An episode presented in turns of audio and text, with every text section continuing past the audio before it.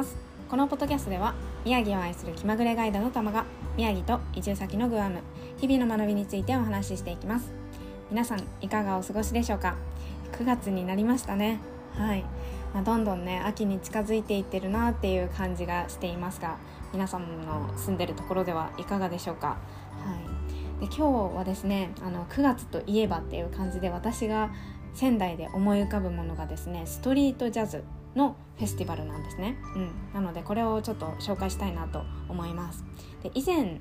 昨年とかにもお話ししたことがあると思うんですけど、うん、改めてね今年やりますよっていうことではい、お話をしていこうと思います。でストリートジャズっていう風に聞いてなんかジャズとどう違うのかっていう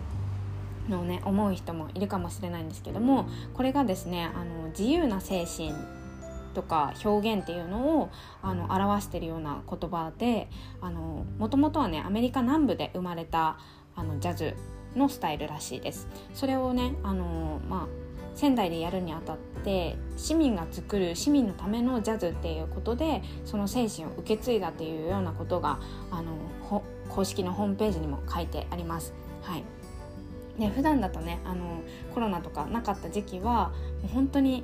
何百何十組とかそれぐらいの,、うんあのジャズのねグループだったりとかゴスペルも含めてあの参加していたんですけれども今年は規模をね縮小して開催するっていうことだったんですけど、まあ、それでもねあの100近いあのグループとか演奏家の方たちが、うん、演奏ステージでの演奏をしてくれるっていうことでなんかねちょっと近くを通ったりできたらいいなっていうふうに思っています。はい、でこれが開催されるのが仙台の常禅寺通りっていうあのよくねあのパレードとかが行われるような場所なのでその時期、ま、9月の1011で行われるんですけど、まあ、そこら辺でちょっと仙台に用事があるとかそういう方は、うんあの通ってみてはいかがでしょうかという感じで今日はご紹介をさせていただきました、うん、でちなみにね9月の11っていうのはあの大安とかあともう一つ何だったっけな一粒万倍日っていう本当に素晴らしく運がいい日みたいな運気が上がる日っていう風にされてるのでなんかね音楽と一緒に新しいことを何か始めようっていう風に行動されたりとか、うん、っていうのもいいんじゃないのかなってちょっと思っています。はい。そんな感じで今日はストリートジャズフェスティバルの